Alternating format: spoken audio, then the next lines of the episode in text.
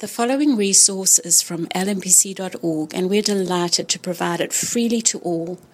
If you feel led to give towards the ministry of Lookout Mountain Presbyterian Church, we welcome you to do so at lmpc.org/give. A reading this morning from Luke chapter 12, verses 49 through 59.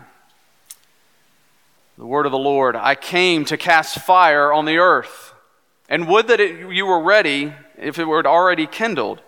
I have a baptism to be baptized with, and how great is my distress until it is accomplished. Do you think that I have come to give peace on earth? No, I tell you, but rather division. For from now on, in one house there will be five divided three against two, and two against three. They will be divided, father against son, and son against father mother against daughter, and daughter against mother, mother in law against her daughter in law, and daughter in law against mother in law. He also said to the crowds, When you see a cloud rising in the west, you say at once, A shower is coming. And so it happens. And when you see the south wind blowing, you say, There will be scorching heat. And it happens. You hypocrites! You know how to interpret the appearance of the earth and sky but why do you not know how to interpret the present time? And why do you not judge for yourselves what is right? As you go with your accuser before the magistrate, make an effort to settle with him on the way, lest he drag you to the judge, and the judge hand you over to the officer, and the officer puts you in prison. I tell you, you will never get out until you have paid the very last penny. This is the word of the Lord. Thanks be to God. You may be seated.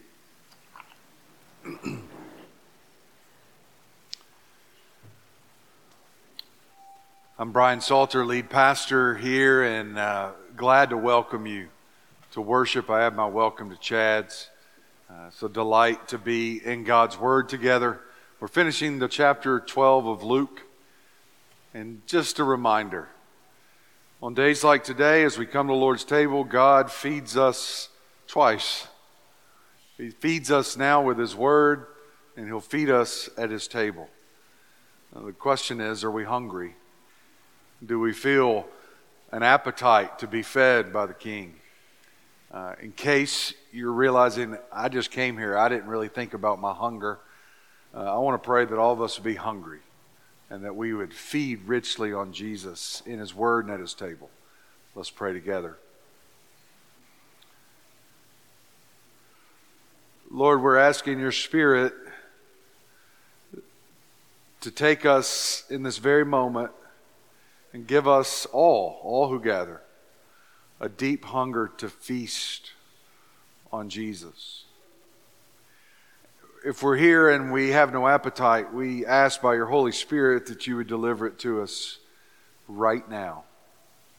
And that we would experience the joy, the satisfaction, the nourishment, the sustaining provision of your word and your table. Come now and feed your people. We pray in Christ's name. Amen.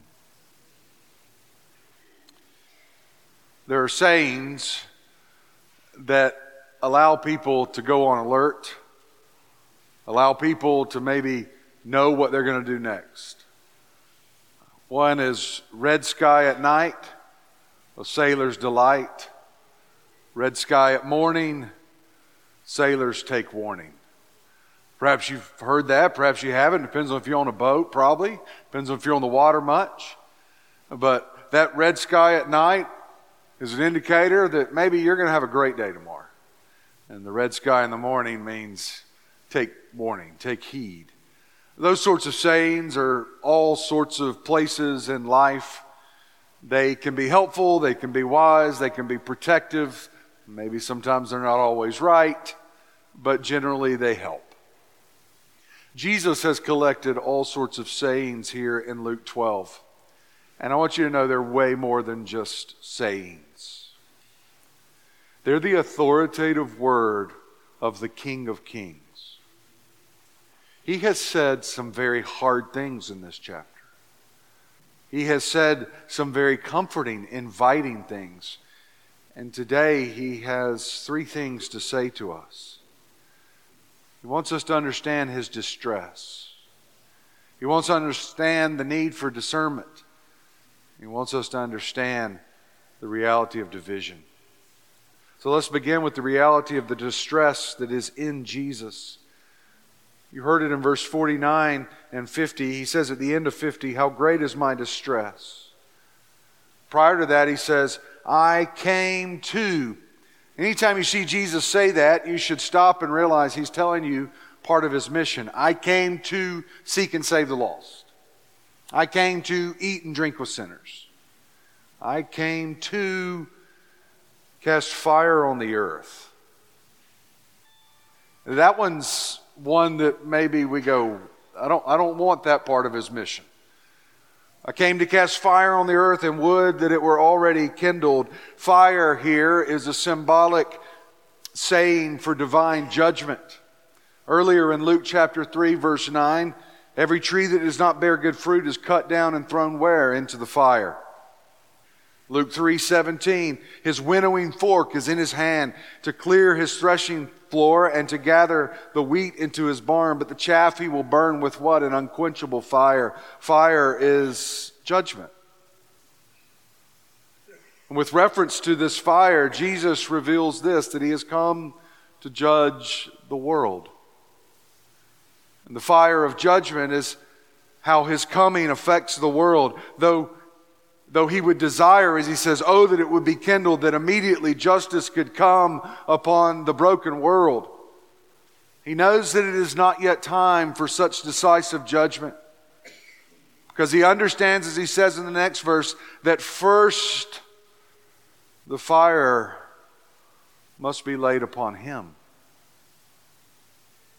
This is what he speaks of when he changes metaphors and moves to baptism. I have a baptism to be baptized with, and how great is my distress until it is accomplished. You see, yes, Christ will bring judgment at his second coming, at his return, but he knows now, this first coming, the fire of God's wrath will land on him, and he speaks of that with the words of baptism. You see, Jesus speaks of his death as a baptism. What is that about? Well, consider how the floodwaters of Noah destroyed the wicked. Consider how the, the waters of the Red Sea destroyed those wicked Egyptians. In the Bible, baptism can serve as a metaphor for being inundated with the waters of divine judgment. Psalm 18. Verse 4 The cords of death encompassed me, the torrents, the waves of destruction assailed me. Verse 16 of that same psalm, he, he sent from on high, he took me, he drew me out of many waters. Or, or Psalm 42, deep calls to deep at the roar of your waterfalls. All your breakers and your waves have come over me. It's, a, it's an image of incredible inundation of distress. Jesus knows that he will be uniquely inundated with the judgment of God, and he is distressed. Baptism, we understand to be connected with this wrath of God poured out as Jesus talked to his disciples in Mark chapter 10, verse 38. Remember, he asked them, Are you able to drink the cup that I drink? Or to be baptized with the baptism with which I am baptized, there he is speaking of drinking what was known in the Old Testament in Jeremiah and in Isaiah, the cup of God's wrath. He, in this moment of his coming, knows he will drink the cup of God's wrath to the bottom. The anticipation of that drink, of that baptism, of that judgment leaves him simply, as he says, overwhelmed. I am in great distress. That's not to mean he is sinning with anxiety or worry. He's overwhelmed with the coming catastrophe of God's judgment that will visit him and that should have visited us who are in him. The sufferings of Jesus were dreadful. He was mocked, he was scourged, he was crucified. He's greatly troubled at the prospect of bearing the wrath of God in the place of sinners. All throughout his ministry, the shadow of the cross hung over our Savior. It was like his life was a permanent Gethsemane. You can hear it in your Savior when he would speak so often of the hour, the time. He lived, it seemed, every day thinking of this cup of this fire. And in John chapter 12, 27, he says, Now my soul is troubled. What shall I say? Father, save me from this hour. For this purpose I have come to this hour. Even in the garden, my soul is very sorrowful, even to death. Remain here and watch. Was he distressed and in sorrow because of us? No. He was focused and fixed for us. But he understood the wrath of God as the God man. And to consider and contemplate this morning the distress that Jesus faced to purchase us is a good thing.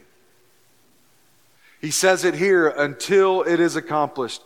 How great is my distress until it is accomplished? Right? Jesus went for what? The joy set before him. The joy was after it was accomplished which this word here accomplished in verse 50 is the word in Greek teleste, which on the cross, what would he say?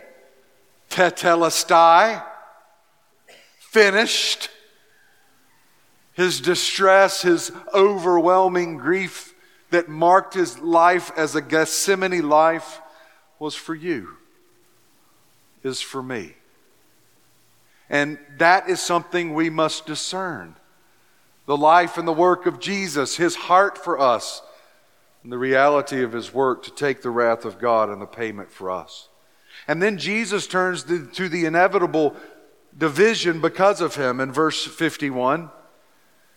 He says, after speaking of fire and baptism and distress, Do you think that I have come to give peace on earth? Now, if Jesus were to come and just ask you that question, I think most of us would say, yes. That is exactly what I think. Because I celebrate every Christmas the angels saying, peace on earth. So we would say yes. We would say yes on the basis of Paul in Ephesians 2, where he writes, For he himself is our peace. He's, he who has made us both one has broken down in his flesh the dividing wall of hostility. He came and preached peace. We who know the vision of the scriptures of where we're going, that the lion will lie down with the lamb and the eternal peace. So if Jesus were to come to us and ask this question, we would mostly fail the test. Because the answer, he says, is no. Do you think that I have come to give peace on earth? No, I tell you, but rather division. From now on, in one house, there'll be five divided three against two, two against three. They'll be divided father against son, son against father, mother against daughter, daughter against mother, mother in law against her daughter in law, and daughter in law against mother in law. Now, he's not talking here about family conflict. All the in law conflict. Don't worry, this isn't a place to justify its existence in your home. That's not what he's talking about. He's talking about the division that will exist between people because of their allegiance to Jesus. He's quoting actually Micah 7 6. Micah the prophet said the same thing. For the son treats the father with contempt, the daughter rises up against her mother, the daughter in law against her mother in law. A man's enemies are the men of his own house. Right there, the prophet Micah speaking in that day, describing the danger that the remnant who believed in Judah were face. Jesus takes this prophetic notion of Micah to show that when you hold on to Jesus, it's going to separate you from others. And sometimes it's going to separate you from those who matter most to you. The last place that you expect to see opposition is often the most intense place where you face it. That's his point. In those close relationships where, yes, you're kin, but there's a division of belief in the person and work of Jesus Christ. Charles Spurgeon said this of Jesus In the act of producing the peace of heaven, Jesus arouses the rage of hell. Truth produces opposition. Purity excites enmity. Righteousness arouses all the fires of wrong. Jesus is really helpful to us here. He doesn't want us to be fools about what it means to follow him. Remember, the crowds are around him. This isn't a cute circus. This isn't a painless following. No, Jesus is establishing he is the great polarizer. Meaning that if all of humanity were iron filings laid out on a sheet of paper, the entire existence of humanity would divide upon North and South Pole. Jesus is the polarizer. And that has implication for our times, for our expectations. Now, what does this mean for us? Based on Jesus saying this, should we then, therefore, intentionally divide and separate from our family? No. Jesus is not declaring that his primary mission is to bring division within relationships. That's actually what happens in cults. That's actually what's happening today with some of our secular ideology. That because you believe this, you must separate from your family. You must reject your family. You must turn away from your family. No, Jesus is just simply making clear that one of the effects of the gospel is that when you are truly converted and when you are a true disciple, it will radically alter everything about you, and that means even your closest relationships. Jesus is not calling you to turn against family members that don't believe, but he is saying, don't be surprised if they do. Because the gospel is a serious, heavy, hard truth. So Jesus speaks of his distress, the inevitability of decision because of division because of him, and then he turns to the urgency for discernment concerning him. He begins to point to two images, two metaphors. Verse 54. He also said to the crowds, When you see a cloud rising in the west, you say at once, a shower is coming. And so it happens. When you see the south wind blowing, you say there'll be scorching heat, and it happens. You see, in that culture, weather was rather easily discernible. It's kind of like us. You want to know what's about to happen? Look to Alabama. It's coming your way. Usually, usually it's coming that way. In that culture, discerning the weather was easily done. The west wind came from the Mediterranean. And when you got the west wind, the rain was coming. If you got the south wind, it came out of the Negev desert. The south wind could raise the temperature 30 degrees in one hour. The people that day understood the winds. They understood the winds of the earth, but what Jesus is saying to them is, You don't understand the winds of God. You don't understand His movement. They could read the weather signs, but they were unable. And the crowd, if you remember, those Pharisees lying in wait are in this crowd. He's saying it's not that you're una- uh, merely unable, you're unwilling. You're adamantly opposed to all the fulfillment that's happening right in front of your eyes. You remember Luke 4? This scripture is happening in your hearing. Absolutely unwilling. The reality's right before them and they can't see it. Jesus right before them and they refuse to acknowledge him as the king. We've told the story before that came out uh, during Queen Elizabeth's death of those two men that met her and her aide on that path walking. And they were just enamored with this man who they understood to be a part of the Queen's guard. And, uh, and they asked him while the Queen was standing right next to him, you know, have you ever met the Queen? And she's standing right there. And then he says, what, What's she like? He very jokingly said, She can be a bit ornery. She's standing right there. And then asked to get a picture with the queen's guard, not the queen. Can you imagine when that person got home? The queen's right in front of their face and they can't discern it. Now that's funny. It is not funny to fail to discern the king. It is a matter of life and death. To fail to discern Jesus, who for them was right before them, and I tell you, I believe this with all my heart Jesus is right before you this morning. By His Spirit, in His Word, and at His table, He's right before you. Do you discern who He is? Do you rightly discern what He has come to do? He then moves to a court illustration. Verse 57 Why do you not judge for yourselves what is right? As you go with your accuser before the magistrate, make an effort to settle with him on the way, lest he drag you to the judge, and the judge hand you over to the officer, and the officer put you in prison. This little parable, this, this little story, the point of it is, is this. If you are criminally in trouble, you must go before the judge and you realize that you have a weak defense. The point that Jesus is making is you would be wise to settle out of court. You, it would be a no brainer given your weak defense if you could get a deal before you see the judge, before you arrive at court. It is foolish in that system to insist to go before the judge with a weak case. That's his point. How much more with the judge of all things, the living God? He says, I tell you, you'll never get out until you've paid the very last penny. What's he mean there?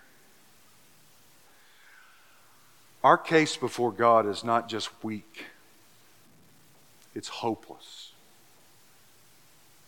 Absolutely hopeless. The debt of our sin incalculable. Notice he speaks of debt. When he speaks, you'll pay to the very last penny. A lepton is what he speaks of. The denarius was a day's wage. A lepton represented 25 minutes of work. The debt will be paid to the very last penny. And now consider your debt before God, a holy judge. It will be settled. Will you receive the paid debt from Jesus on the cross before you see the judge? That's Jesus' point. It's a call for urgency. It's a call to receive what Colossians 2 13 through 14 says God made you alive with Christ. He forgave us all our sins, having canceled the written code with its regulation that was against us and that stood opposed to us. He took it away, nailing it to the cross. Tetelestai. It actually means debt paid in full. It was what was nailed to the front of people's homes when their debt was finally paid off. So before you see the judge, will you take up Jesus and rest in faith upon him, the one who has paid your debt in full by his blood? This morning, I invite us to be thankful be thankful this morning for Jesus' faithfulness, though greatly distressed, to take the fire of judgment and the cup of wrath for you. This morning, I remind us let's be mindful that King Jesus divides people into two groups those repelled by him and those attracted to him. And this morning, let us be careful to discern Jesus and come underneath his full sacrificial debt payment so that when we see the judge, it is a welcome, not wrath. Let us pray. We do pray to that end. Oh, Father, make us thankful for all that you underwent in your distress towards the cross. That you drank the cup of the wrath of God to the bottom for us. Make us mindful that this time between your first and second coming is one where there are many repulsions to you, and we'll feel those effects. But may we continually be drawn to you. Help us to be careful to discern you before our eyes, to discern the times rightly, and to seek to live under the paid debt of our sin by Jesus. And I pray this morning that if there are any here who realize they are heading to meet the judge and they are on the hook for their own debt, that you would bring them to saving faith in Jesus, that that might pray to you this morning I want you to cover my debt for my sin by your blood. Oh, Father, as we come to the table, give us all fresh faith in the one who paid completely for this meal. We ask this in Christ's name. Amen.